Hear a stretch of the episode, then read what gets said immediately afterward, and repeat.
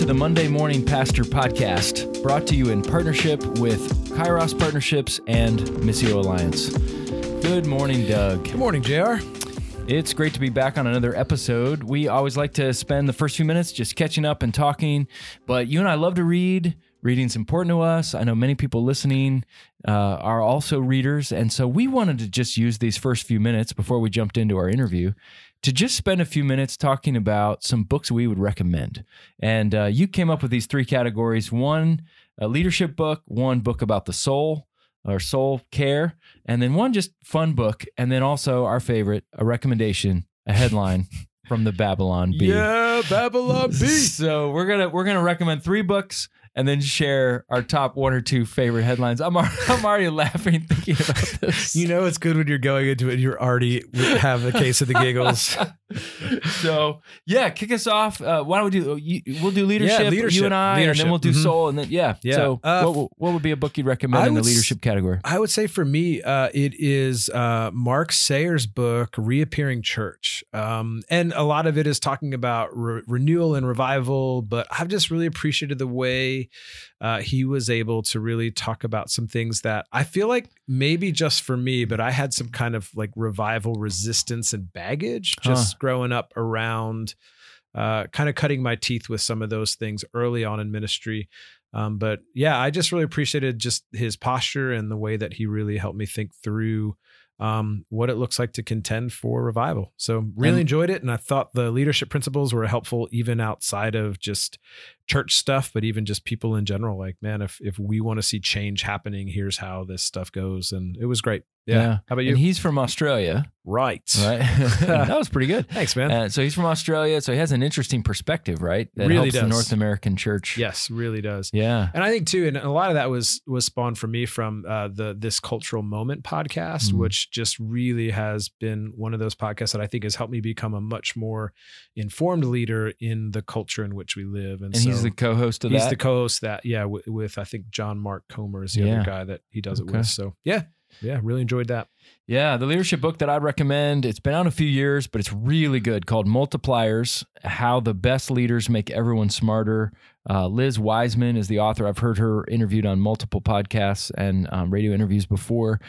Uh, it really helped me, even though the concept is simple, she just unpacked that in a really helpful way that the best leaders aren't just making themselves better, they make everyone better around them. And it reminded me of a podcast or a, um, a documentary that I saw over Christmas break about Michael Jordan. I continue to think he was the greatest basketball player of all time. Um, and but there were in the this particular documentary, and I don't even remember which one it, it was. They talked about how the first part of Jordan's career, he was really great and he was getting better, but they could never get far in the playoffs. They kept hitting a brick wall and losing in the first rounds of the playoffs.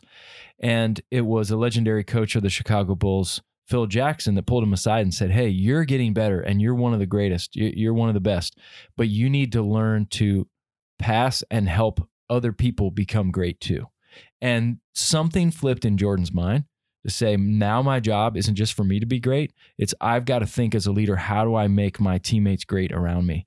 And it was from them they went on to win their first championship and then multiple championships and six championships later. It was that change from I need to be a great leader to how do I be the leader that makes everyone great around me? That's the whole concept of Liz's book of don't be a leader, be a leader multiplier. A lot of people can be leaders, but be the kind of leader that multiplies a whole bunch of other leaders around you because you're there. That's why I love the book. So, Multipliers by Liz Wiseman. Great book. Yeah. So next category, like soul keeping or the idea of just under the surface stuff. Yeah. What do you got, Jr? Yeah. So Jean Vanier looks like Jean Vanier, uh, but it's a, a, French gentleman. He passed away um, real recently, like within the I think the past year. He uh, ran something called the L'Arche Communities um, which are mentally disabled uh, uh, folks for mentally sorry homes for mentally disabled folks, um, L'Arche communities, and it's actually where Henri Nouwen served in uh, Toronto. Um, and Jean Vanier wrote a book called Community and Growth, and it's been around a long time, but it's a fantastic book. It's and he talks about how there's no ideal community, and it, just the way he was trying to build community with those on the fringes who society rejects and turns away. So it's it's a bit of a classic. It's been around quite some time, um, a few decades actually, if if uh, if I think about it. But I, it's one of those I just need to pick up and reread every couple years because it's so good. Just again, Community and Growth by Jean Vanier. So how about you in the area of the soul? Yeah. Um, well, I think for me, it's I just finished recently reading the book again, which I read every year, um, in the name of Jesus by Henri Nouwen, and I think it's just the continual reminder of how so much of my leadership continues to fall back in those three categories of temptation and the Mm. formation pieces around uh, what it looks like to you know for prayer and for silence and for some of these pieces. So yeah, I've just I feel like every time I read anything that Nouwen has written, it's just this continued conversation, and he feels like an old friend, which I've never met and never really knew, but I think he really gets the heart of where pastors are, and I think he really gets a lot of the temptation of relevance and some of the things that we face today. So that was my that was my soul book. Yeah, that's great. How about uh, sort of fun book or you know, no category, just a book you want to yeah, recommend? and I don't mean this to be super spiritual either, but um, I'm reading through a New Testament's reader Bi- reader's Bible at the moment. Yeah, so the great. one without the chapters and verses, Good. and uh, I've just been really um, struck with how how the stories actually flow. It doesn't with those chapters and verses. It just does not flow. But uh, really, just struck with. Uh, I'm in Luke right now, so just reading through the Gospel of Luke and seeing how these stories really interact with one another, and I feel like I'm reading the whole story, and it's just been great. So it's uh, it's really cool to be personally impacted when we're uh, highlighting or we're interviewing someone like Glenn Paauw, who- where we learned this from. Correct. Just like we've created life giving lists based on Steve Cuss and the prayers I pray every morning from Josh Meyer in season one, right? So it's really cool personally to be impacted by this. So that's really cool. You're not overly spiritual for doing that. That's no, great. I, I know. That's I great. just I don't. No, you know, awesome. it's like it, I feel like it'd be like if I asked you what books you read, you're like, yeah, there's this like book that I wrote that I'm reading again. You know, it's like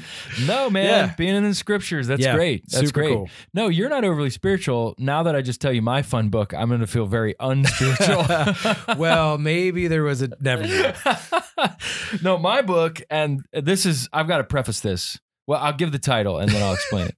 So it's called Open, an autobiography by Andre Agassi. Yes, the tennis player. Now, if your first response is, I don't even like tennis, let me tell you how I describe this book to people. I start by saying this I hate tennis.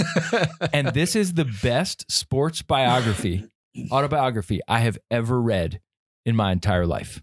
And what's funny is when people post on Facebook, hey, I'm reading this book, Open by Andre Agassi. It's amazing how many people are like, oh my gosh, that's the best sports biography ever. I had a friend a few years ago. He had it on his bed. I was visiting him. I said, what, what is this about? And, um, and I said, Do you like it? He said, Dude, it's the best ever. You're going to love it. And I said, I don't even like tennis. He goes, I hate tennis too. But this is awesome. And he ordered it for me. It was waiting for me when I got home. And I could not put it down. I gave it to my wife. She could not put it down. She's not really a sports fan. Uh, I have borrowed, I have lent this book out. I've let others borrow this book, and they say the same thing. That it is so well written. It is so great. Some of the, I mean, I cannot put it down. I hardly reread books unless they're great ones, especially a category like this where it's just fun. I wouldn't necessarily reread it. I've reread this multiple times. Open, an autobiography by Andre Agassi. Unbelievable. Unbelievable. Highly recommend it. So, Uh, speaking of fun, let's is- talk about our Babylon Bee This is the best part of the day. oh, man. All right. You want to start? All right, let me start. Let me All start. right. So, uh, on a little preface, um, so I am a pastor who owns a truck, and so this will make sense. This is why it's deeply funny to me. But Okay. local man joins church just to get help with upcoming move. It's like I think about that. It's like, dude, that is like every freaking weekend, possibly. There's a poor guy in our church named Dave, and I swear, every time someone moves, poor Dave is there like packing and unpacking trucks. It's amazing. So it's true, and that's what makes it so funny. That's right. How That's about you? Oh, I, I Seven. I lose. Christian man denies. I can't even get through it. Christian man denies being a fan of Taylor Swift three times. Dude, are, Oh. are you a fan of Taylor Swift? I honestly, I'm sh- I'm supposed to be a fan because she's from the next county over right, from us. right, I think I've heard like two songs of hers, Oh, and I'm not. I'm not just like. right. Okay. I really, I'm so uncool when it comes to the young people these days. I I I'm sorry. It's embarrassing. So I got one more. You got one more? Go ahead, you go. All right, all right. Report, you know, colon, report. Christians who regularly share photos of Bible and coffee are significantly godlier. and if so, Doug, that means the the book that you just recommended for fun. Right. If on Instagram you post it up, you're gonna immediately become godlier. Yes, it's so, So- true. Oh my gosh. You got one more for us, All right, I got I got I got one more. or two, or Yeah. ten? Oh gosh, there's us just one. there's so many good ones. All right, so this one here, um, and this is this is for all all of our worship leader friends. Skipping CD player fills in for sick worship leader. I just love that. It's like because I, I remember having those days as a youth pastor where it's like, well, I can't really sing, so maybe we'll just put this CD on, and it, and it would always skip every freaking time. oh, that's great. Do you have any more? I, I if I should stop because I might list ten more, so I'll stop Oh, there. man. But it's it's good to just laugh for a while. So Yes. um, even though we sort of bantering back and forth here, give it. Um, let's let's give them again, and just so we've got them. So give us all three of yours, Yep. and I'll give all three yeah, mine. reappearing church, um, and then in the name of Jesus and the New Testament Reader's Bible. I'm reading the version called Bibliotheca. Okay. Yeah, great. Um, Multipliers by Liz Wiseman uh, was the leadership book, the soul book, Jean Vanier's book, Community and Growth, and then also Open, an autobiography by Andre Agassi. Um, those are those are great books. Don't try to read them all, but if any of those kind of spark your interest and you say, "Oh, I, I really want to lean into that," or "I need a a book for vacation," or just for fun to not take myself so seriously, we recommend those to you. We'd also love to hear your recommendations too. Seriously, send them in. Yeah, let us know in the area of leadership, soul, or fun, or all the above. Uh, we would love to hear from you because we're always looking for good books to read as well that can encourage and equip and also just entertain and inspire and, and enlighten. So we we welcome that and we look forward to hearing from you.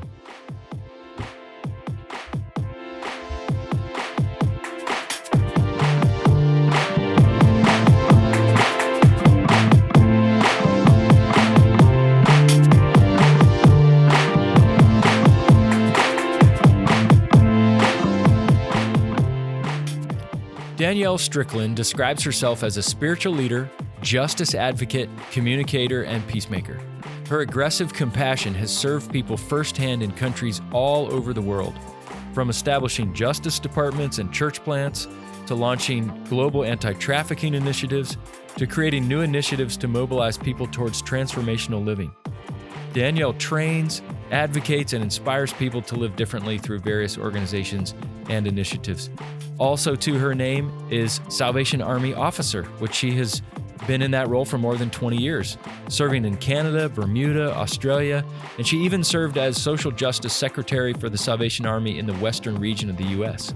She's the author of a few books, and her newest book just released this month titled Better Together How Women and Men Can Heal the Divide and Work Together to Transform the Future. She's a sought after speaker, and I can personally vouch that she is a fantastic communicator uh, at events all over North America. She is host. Uh, she hosts a popular podcast called the Danielle Strickland Podcast. She's on the teaching team of the Meeting House, the largest church in Canada. She and her husband Stephen live in Toronto, uh, along with their three sons. She is an Enneagram 7, which you'll find in this interview, and she has affectionately been called the ambassador of fun. Enjoy this conversation with Danielle Strickland.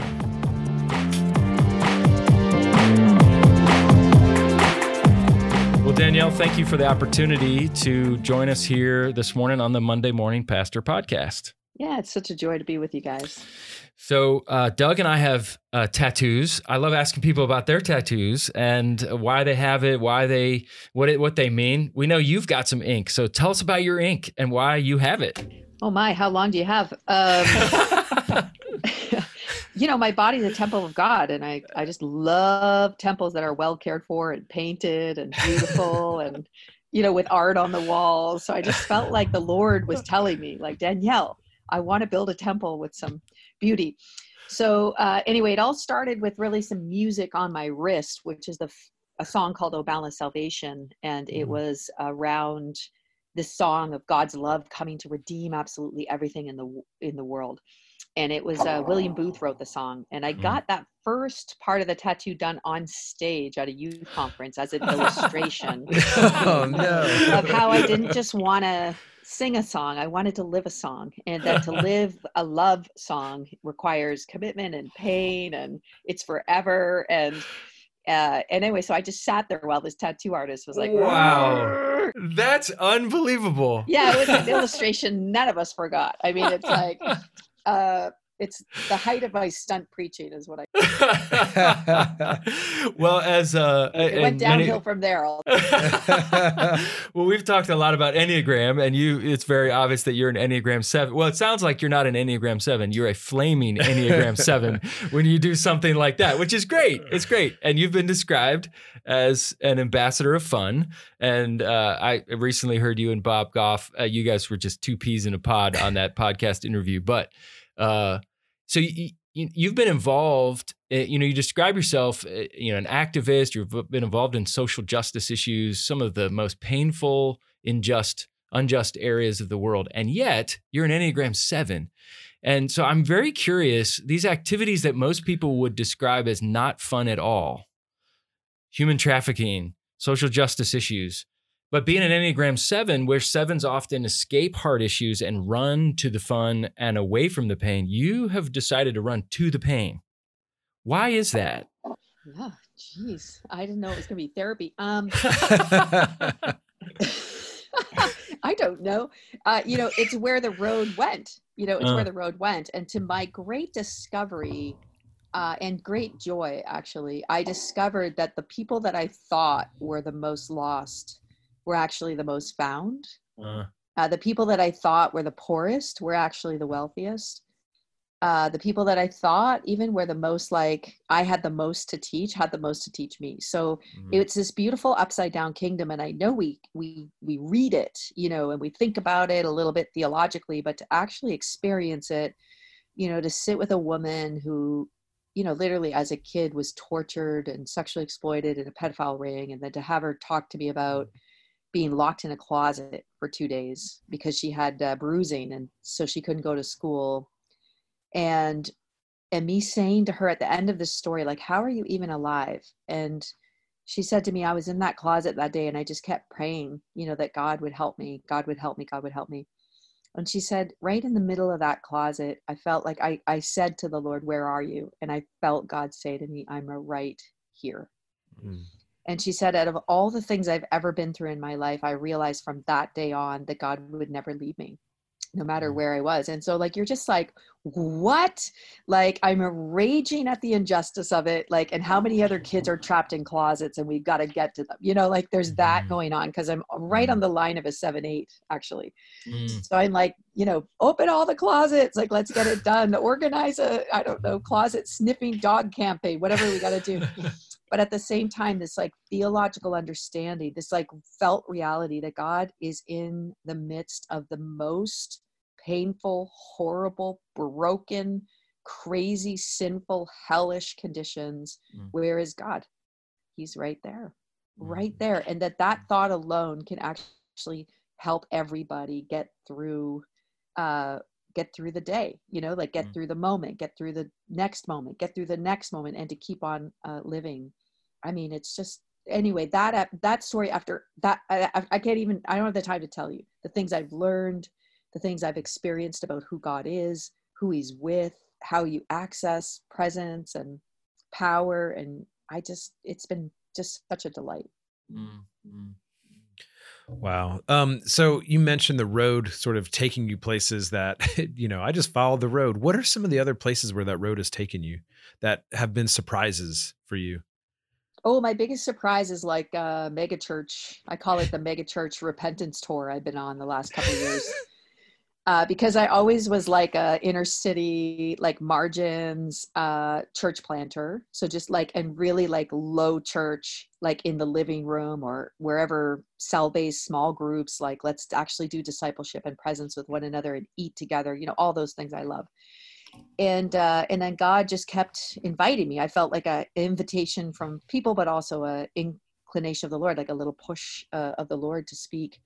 uh, to churches that I would have maybe once in my life thought, ah, I don't think that's really even a church. Like, I don't, what is, what are those people doing? Like, it's spectator Christianity. It's like such a waste of resource, like send money to the poor, like shut the doors, you know.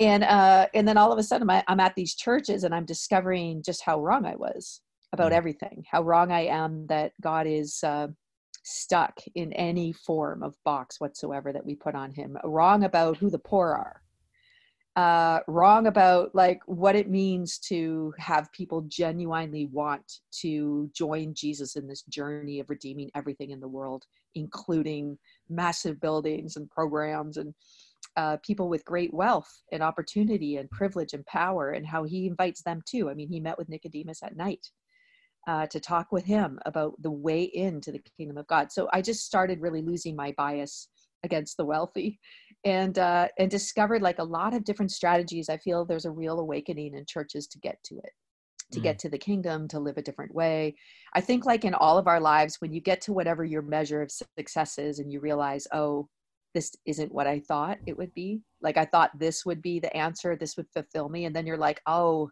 it's not it doesn't there must be something more. I think a lot of like really successful churches even are like there.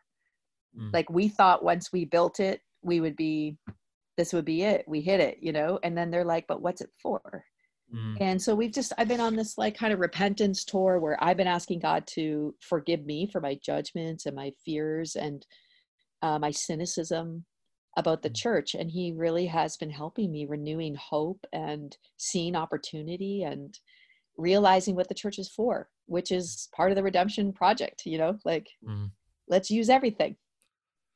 Yeah. That's great. That's great. So um you got a new book out better together. Tell us a little bit about not just what is the book about but um having written several books myself like it's like from what i understand like giving birth if i can use that as a male uh, who has not experienced that but it just takes it takes a lot of effort and you say this is great and then this is terrible it just takes something out of you why was the idea of better together men and women working together why was that important enough for you to give so much of blood of, of your blood, sweat, and tears to put that idea down into pages in a book? Yeah, a couple things. So the book uh, origin story is uh, Bill Hybels is rocked with scandals. The Global Leadership Summit is on in just a matter of weeks. Uh, they're railing against all kinds of hypercriticism. And I've been part of the Global Leadership Summit mm-hmm. before on the faculty and spoken there. And I actually had just been in Germany with the crew doing a thing in Germany with them and to have a real heart for what they're trying to do in terms mm-hmm. of help everybody get better. I mean, it's just such a brilliant strategy. And uh, so just was friends. I mean, friends with Hybels, friends with Willow Creek, friends with the Global Leadership Summit. And so I was like, ah, like when that all happened, like everybody else, but also close enough to kind of reach out. And uh, when I was praying for them, I really felt like the Lord said to me, You should offer to help. Because what I, I had this real sense that this was not going to be bad for men, it was going to be bad for women. Mm. Mm. Which I think is ironic in and of itself and welcome to like the pain of a woman's experience. But like a man mm. behaving badly towards women in the church means women get more and more excluded. Mm. And so I really felt like there was this kind of like urgency about it, like a real felt need of a friend. So I was literally in the middle of writing an email to the Global Leadership Summit friends of mine saying, Is there any way I can help you guys? Because I, I really felt God said to me, This is a time, like it's a really important time to speak something hopeful and uh, a way forward. Otherwise, we're just going to be stuck, you know, in fear and paralysis and just like inaction. And uh, this can be bad for women and mm. uh and then as a result bad for men and bad for churches and bad for the gospel. I mean just so i was in the middle of writing this email. When they called me they just had gotten out of a prayer meeting the team and they said we felt like the lord um, asked us to ask you if you would come and speak. Wow wow. I said to them no way. I'm literally writing you an email because i felt like god asked me to offer and I was feeling sheepish about offering. Not, I wasn't offering to speak. I was thinking maybe like, do I hashtag something? Like, do I? What do I do? I'm going to pray for sure.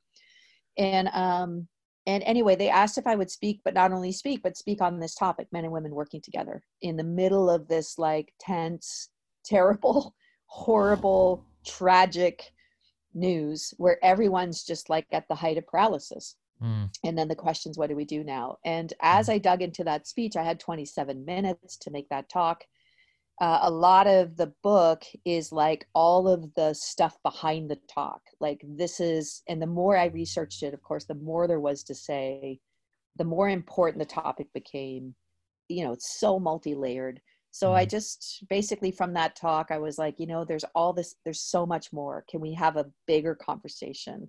About what this might mean going forward. I think it is I think it's a really important thing to pay attention to right now. It might be one of the ways we make sense of the gospel to a culture that's desperate to know mm. what the good news is in broken relationships. Mm. Could could you speak a little bit more to that? Just that last statement that you just made. Yeah, I think you know when Paul calls the gospel the gospel of reconciliation, like the gospel's the ministry of reconciliation. That's what it is, he says. It's not just a description of what the gospel does, it's what the good news is. We are reconciled, like with God, with ourselves, with one another.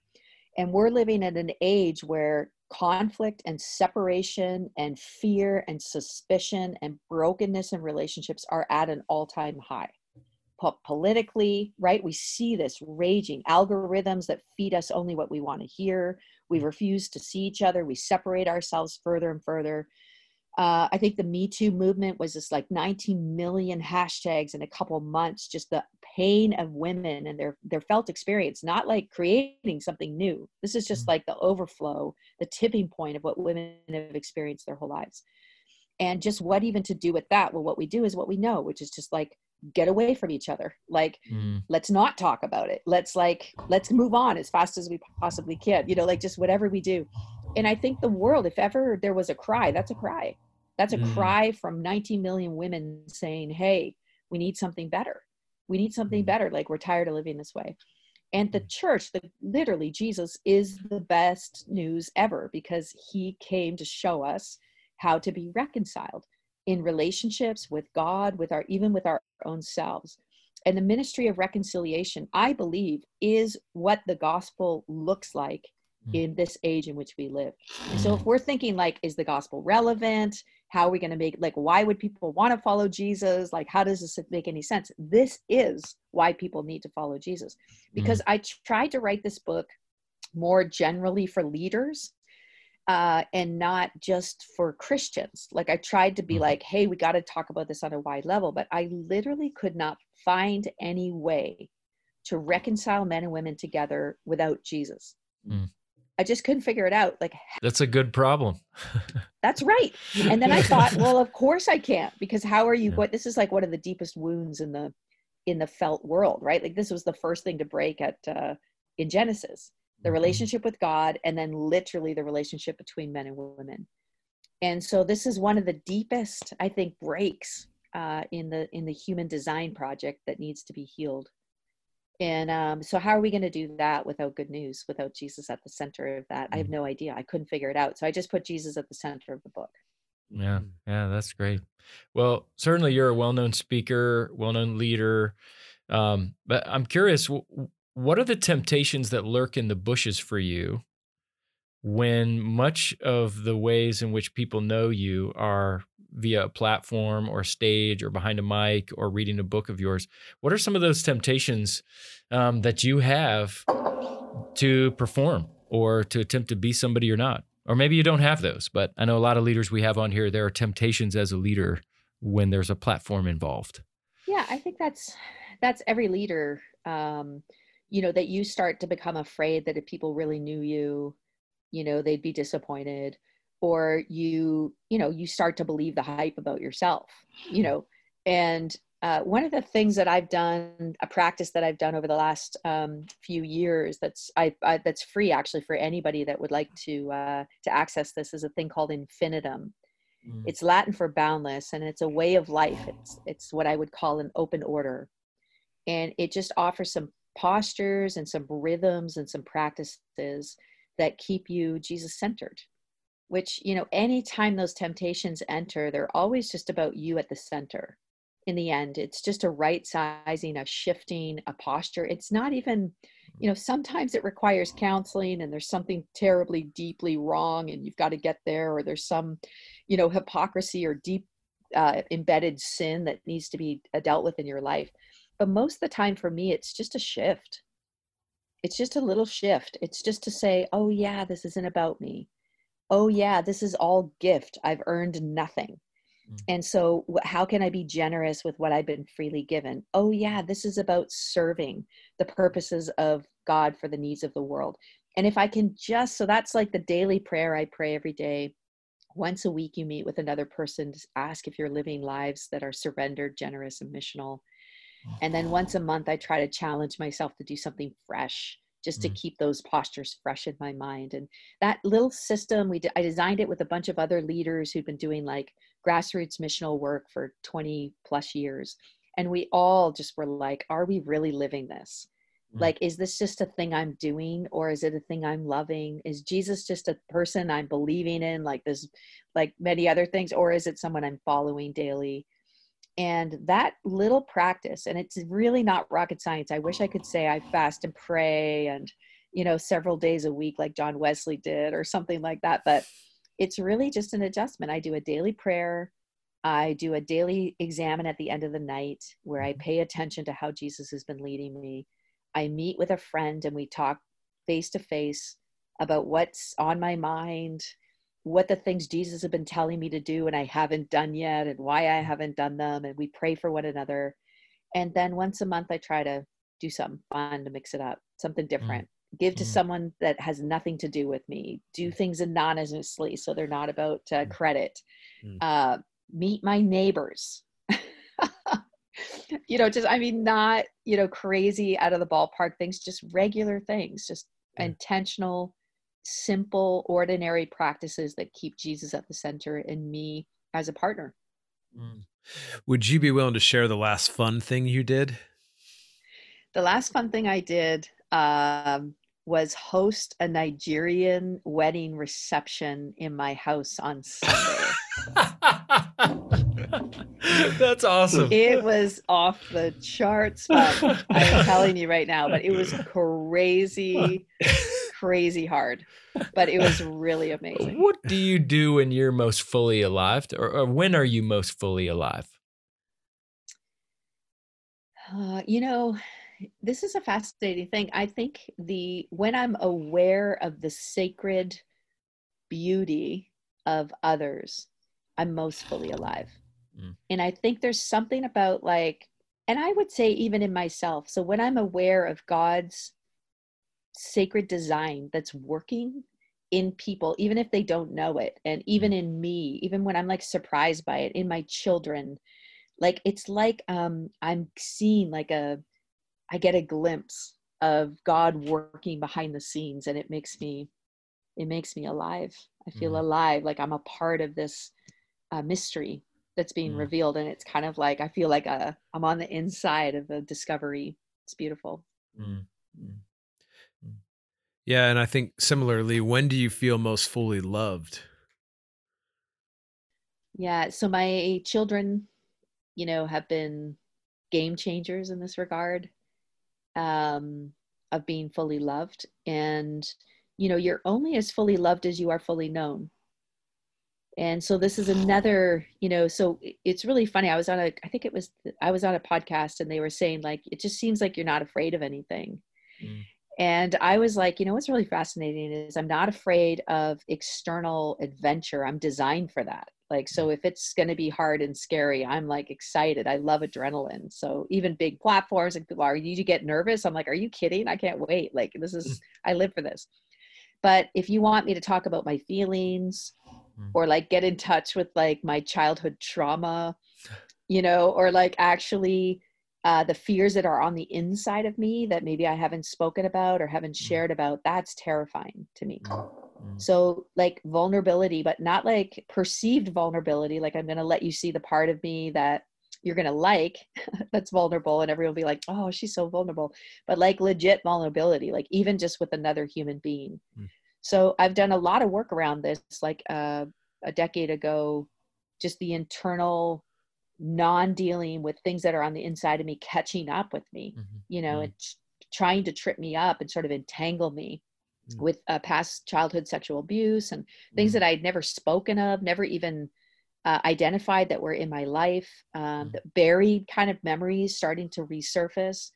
And then just even going to see a counselor, like I just was absolutely terrified. I mean, my first counseling session, the counselor just had to like do a breathing exercise with me to calm calm Mm. me down. And I Wow. and even like in my mind, I was like, I'm not terrified. This makes total sense. I'm not against counseling. I've recommended it my whole life. I work with people who, you know, come from trauma.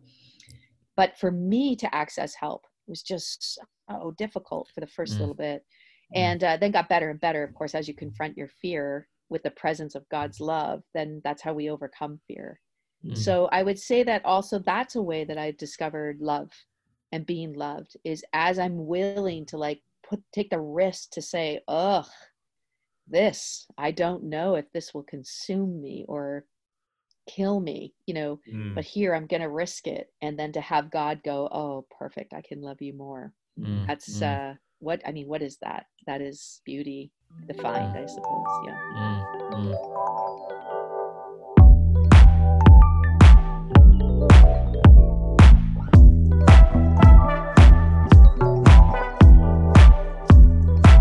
Listeners, we're grateful to be part of a collective of podcasts through Missio Alliance. We'd like to take a moment to highlight one of our partners.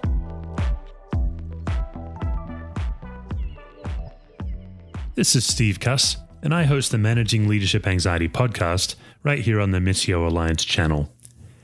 Every faith leader I know carries a lot of pressure and chronic anxiety, and I think we're finding it harder and harder to experience deep, soul renewing rest nowadays. The focus of my work is to help you notice, name, and move through sources of anxiety that are common to all faith leaders.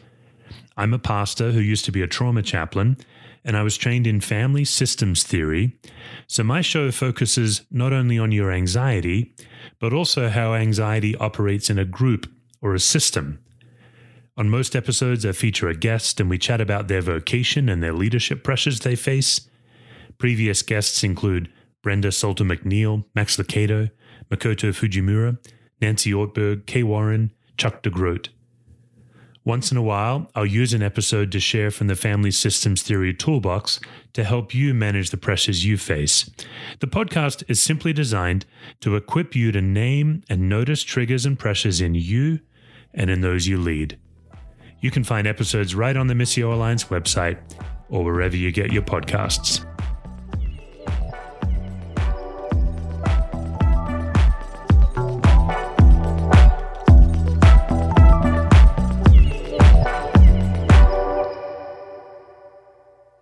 So you've been a part of so you're Salvation Army officer for more than two decades. You're church planner, uh, house church, kind of low church stuff. Now you're in mega church world. Uh, you, you were you've lived what Australia, Bermuda, Canada. I mean, just a lot of amazing places. Western U.S. responsibilities.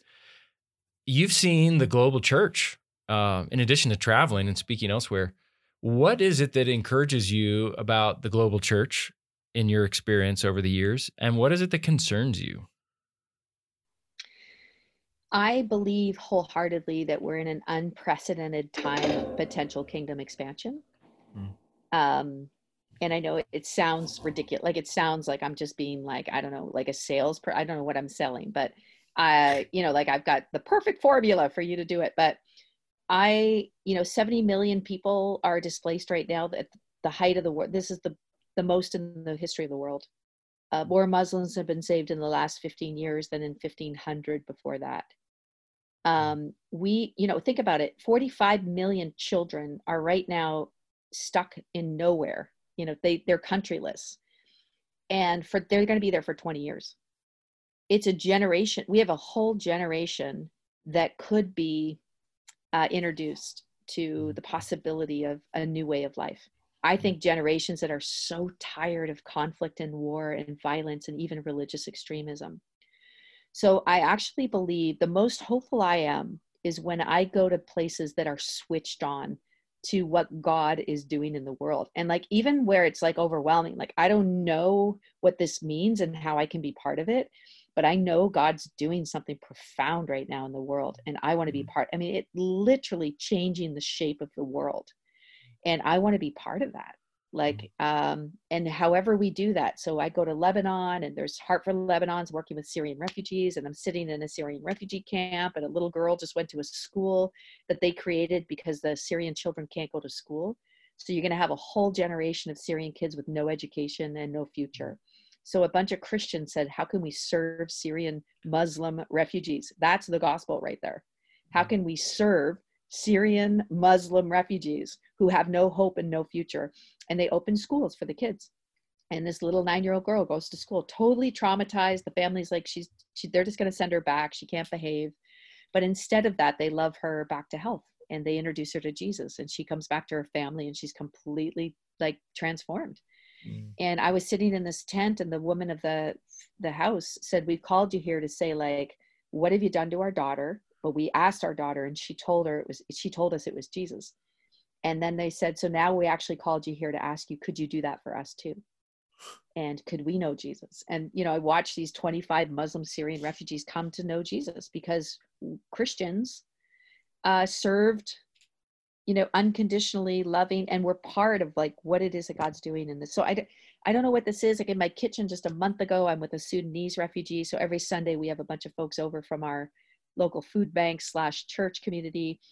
And we just have this party. That's how it turned into a nigerian wedding reception but anyway i digress. And we're in the kitchen doing dishes with this friend of mine who's a sudanese uh, refugee in canada. And she says to me how do i belong? We're just doing dishes. And i'm like like you belong. What do you mean? Like how do you belong? You're here. You're in my house. We're eating. Like how what do you mean? How do i belong? And she's like how do i belong for to, forever to this family of god Wow. And I was like, oh my gosh, I didn't even know she was Muslim. She's Muslim background. And she just wanted to follow Jesus. She's like, what is this? Mm. And I just feel like if I could help, if I can help, I'm most switched on by Christians that I witnessed doing this. Mm. Just inclusive, hospitable, good news, like serving and loving unconditionally, and the power that it holds for the world right now. I just mm. don't think we're getting it. Where I'm most discouraged uh, is when people are making it about us and them, uh, when people are defensive and afraid, when people are letting fear dictate what they do or don't do, and just increasing cycles of oppression, even in their own lives. I just get so disturbed because I think you're missing it and you're invited. Like, I don't want you to miss this beautiful season and time that we're living in. Mm-hmm. So, when you feel that discouragement, how do you ensure that that doesn't turn into cynicism or doubt, or, or maybe it does turn into doubt? But what do you do when you're in that funk, when you're discouraged, when you're going, "This is awful. This is, you've seen the pain. You know God's good. You know all the theological answers." But sometimes it, when it feels overwhelming, what do what do you do, Danielle, in those moments? I try to change the question. Mm. So cynicism feeds on, you know, despair uh, so I, and that's what it is. I mean, cynicism is really just despair expressed, right? Where it's impossible to change. And when we feel like it's impossible to change something, it's uh, it comes out as cynicism. So I pay attention to cynicism in my life because wherever it is, it's evidence that there's an oppression uh, that's trying to snuff out possibility and hope and faith. So I acknowledge it but I also changed the question from like, is it possible and will these people ever change? And is this ever going to mm. be like to how can I serve? I mm-hmm. literally, I just changed the question. How do I serve? How can I help? What can I do? And even if all I can do is set an example, that might be contagious. Even if that's all I can do is welcome some refugees in my house and show them that even with a crazy busy global schedule, everybody has time to put the crock pot on. And I'm a terrible cook. I'm so bad. I'm like domestically, that's like probably my worst gifting, but I just, even I know hospitality is enough, you know? And so whatever meager offering I can do to say, this is how, this is how you just like you get back at 8:30 at night on a Saturday you put the crock pot on at 7:30 in the morning. So after church you say hey friends please come mm. home. Mm. and people get saved in the kitchen and mm. get included and become part of a family and the good news spreads. And mm. you know this mm. is literally what it is to be the church. And uh, so whenever cynicism begins to threaten i acknowledge its source. Cynicism's source is oppression. It's fear. It's death. And i change the I changed the narrative. Mm-hmm. So thinking about um, you know the the Danielle years ago who had a song had lyrics tattooed onto her arm. How like what song like has that song changed at all or if it was to be done today like what what are the additional lyrics that have been put on your arm or in in your heart or in your life? Yeah, you know what's beautiful is that the song is so epic. It's seven verses long. I didn't get the whole, I just got the first few bars, right? And um but what I've done is the tattoo's grown. So like I'm showing you guys people listeners can't hear this, but what Yeah. happened is it just started as like a little lyric, like just a little song, no, like music notes, sorry, not lyric, music notes. And then the song's about this ocean. So then the ocean came in. I was actually Uh. just going to get a few drops because I was being reasonable and I was at the tattoo uh, place, and the guy said, "What are you? What are the drops for?" And I said, "Well, the song's about this ocean of love that's coming to redeem the whole world." And he goes, "It's an ocean of love that's going to redeem the world." And I'm like, "Yeah." And he goes, "It's going to need to be bigger." and I'm like, "Indeed." And uh, so anyway, then the ocean became bigger, and it goes up my arm a fair bit. It turns into a sleeve, and then what happens is all of you'll see these flower. There's flowers, and then there's like this is a peace thing that I got in Israel. These flowers were done, and some others one in Vancouver, and they all represent various redemptive things in Uh. my life. So it just keeps on. I mean, God Yeah, is the redeemer of everything, awesome. right? Yeah, well, we can see this on you know here, but our, our viewers, yeah, Danielle's working up from her from her uh, from her let's see right right left wrist, and then moving up her forearm with the ocean up to her elbow, now up to her her shoulder here. Yeah, Yeah, what it is just that? got it just got past my shoulder uh, last month because we did a fundraiser for this campaign I run called Brave Global. Uh, And Brave Global tries to mobilize churches to reach vulnerable girls before they're trafficked. And so I Ah. said that if we got to a certain amount, but again, what a great addition because it's part of the Sure. redemptive plan that God has to redeem everything. Let's do oh, this. I love it. I love it. It's so, so, the beautiful oldest to see tattoo this. shop in Israel, uh, Rafa Gate, right by the right by the Jaffa Gate. There's a guy who's been Yeah. Jewish in his family for 500 years. That's from the- Yes. the Peace Peace Branch. Actually, we had a friend yesterday, Yesterday. named Michael Beck who Yep. got a tattoo there at that tattoo shop. Yep. Just well, big big butterfly here done in um, in Lebanon, and Oh, uh, wow. again on all things made new renewal. And uh, the butterfly was a gift from a 14 year old foster care girl at one of these events that I was doing. And she put she wrote it uh, underneath. She wrote "Stay strong," which I thought was a weird thing to put Mm. on a butterfly. It's never what I Mm. thought Mm. butterflies could be. But actually, when you think of the power of renewal, it is maybe the biggest strength there is. So Mm. anyway, it goes You- on and on.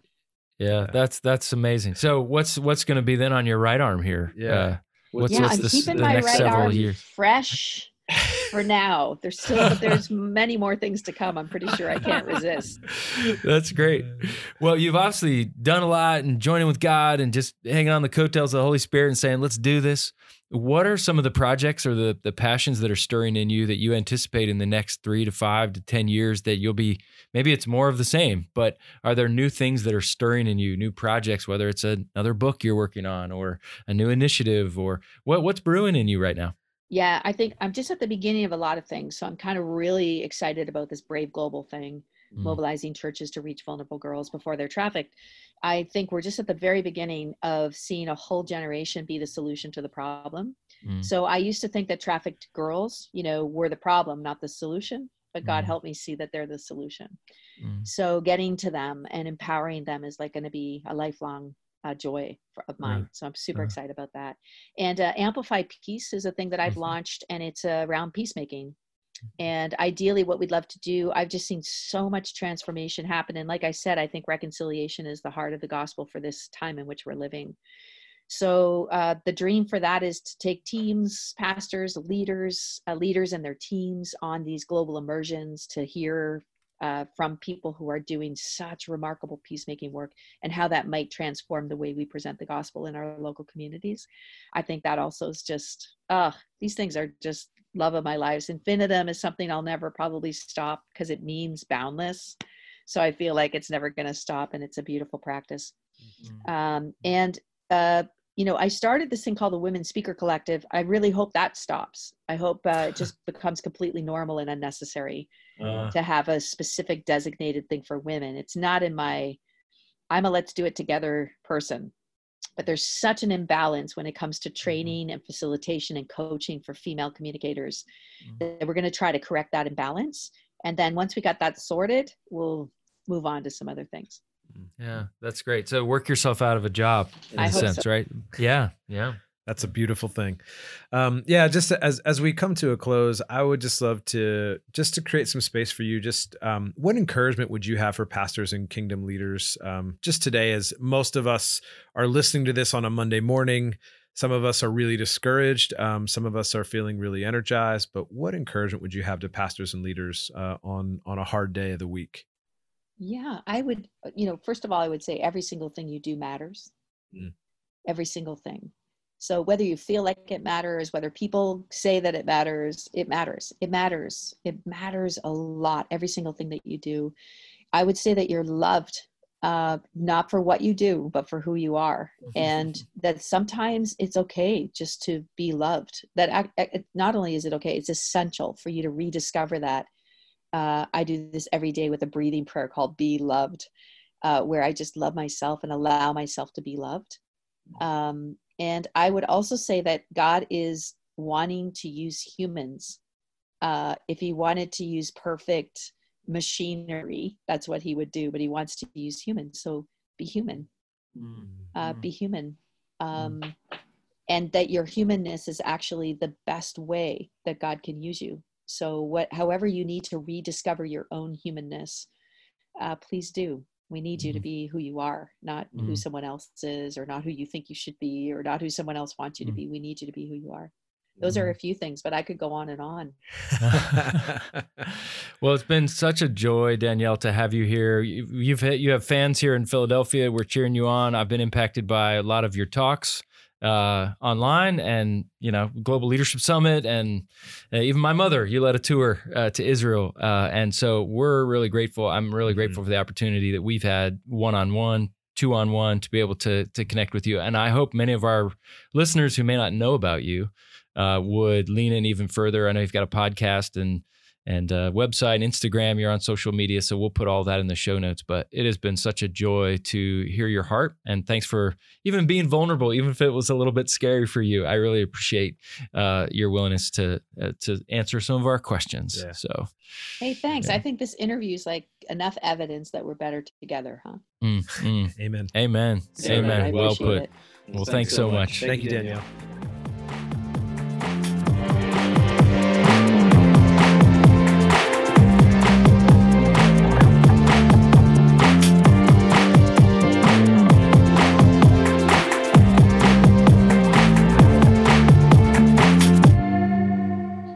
right, JR, I feel like we just spent time with um with like a radical saint. I am so grateful for Danielle. Seriously. I, as I said there at the end, I have been following her from afar, uh, from a distance, and I'm so glad we had an opportunity to connect with her. Uh, so so much energy. I mean, you see the things that she's started. I I, I when I think of her, I think of joy, I think of courage, Mm. and I think of like holy mischief. Like she's Yes. just, we talk about like creating good kingdom mischief. She's a good kingdom mischief creator. Those are some great words. Yeah, that totally describe her. Yes. I'm so grateful for her. What was it that I mean? There's so much she shared. We could unpack Yeah. for like an hour and Oh a half. Oh my gosh. But is there are there one or two things that stuck out to you in the conversation? I feel like she gave me permission to get more tattoos, which is great. I know. Uh, I mean, I the way she just went up her arm. I just wish listeners could have seen it that. really And she's like, and then this one, and then this one. She's working up from her wrist to her elbow, then up to her her shoulder. It was awesome. It was so awesome. good. Uh, like Salvation Army officer with a sleeve of tattoos. Yes. Like you don't hear about that every day. no, no, just breaking breaking molds, breaking molds. Um, I, you know, one of the things that really struck me was she said, "When you're discouraged, change the question." yeah, that was great. Oh my goodness. I I think I think so many times I try to define I'll spend way too much time trying to define what the problem is instead of changing the question. Like what is, you know, and I love that. That's simple. Like That's how, how do I serve? Yeah. How do I serve? How do I model? How do I that for me that was that was just really good. And I feel like gospel she just popped gospel stuff all over the place. Um you know the ministry of reconciliation and and realizing that that's this a world is screaming for that right now that was another thing how about you I, I think it were the stories, right? Mm. Uh, I mean, what she had to say was brilliant, but um, there are a lot of brilliant people I know that don't live the brilliance. And I feel like her brilliance comes from the fact that she has lived it. So, like the Willow Creek story, like, how can I help? Like, how the book happened by just prompting from the Spirit to do that while they're praying. And Danielle Strickland was on their minds and contacted her. I mean, that's amazing. The way that talked about the closet story of the girl that was abused and sexually assaulted, and how God showed up to that girl, but also to Danielle, and she learned from from there. Um, I, I just the stories. My goodness, I'm throwing a party in her backyard for uh, a reception for what Nigerian. Yeah, a Nigerian wedding reception. It's like that. That's the most random thing I've ever heard someone say. She is like totally like the female Bob Goff. yeah, Like, yeah. uh, so the stories really impacted me, but she talked a lot about reconciliation and redemption. And uh, I just thought often when she said that about Second Corinthians 5, where Paul talks about, you know, the ministry of reconciliation. Uh, I plead with you, be reconciled to God. And he just uses the word reconcile or reconciliation over and over again in Second Corinthians uh, 5 there in the middle of that of that chapter. And I just love that chapter. And we could have talked to her all day. I mean, she just oozes hope. Uh huh.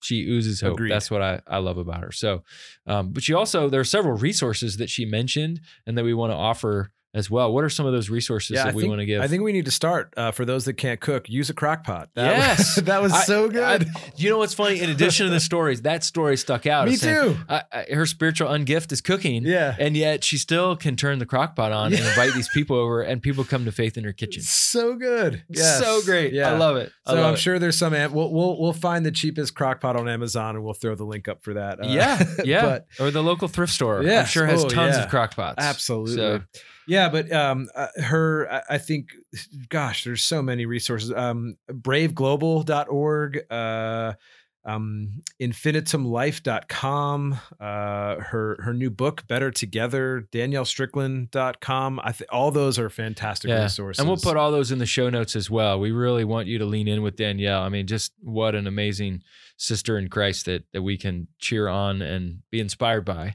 Um, but all of those things that she listed, we'll have those in the show notes Mhm. as well as uh, ways that we can get a hold of her on social media Mm. uh, as well.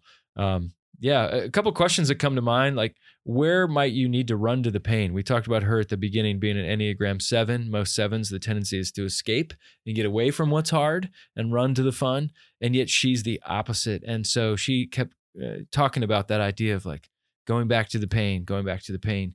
So the question that Doug and I want to pose to our listeners here today is where might you need to run to the pain, either your own or to other people's, not to wallow in that pain, but to bring the hope that's very gospel-y, very gospel oriented, It's good. uh, as she said. And and also, you know, I, I think of that Willow Creek story um, where she just said, How can I help?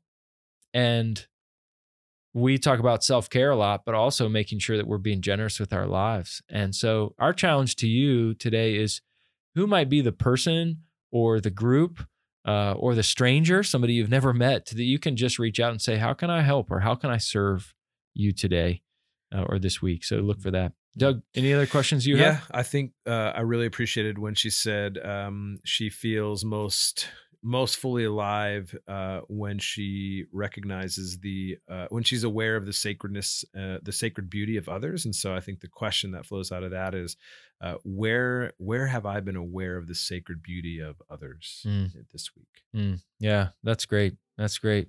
Well, pastors, leaders, listeners, we're really encouraged that you've joined with us here, and uh, I, especially on this episode with Danielle.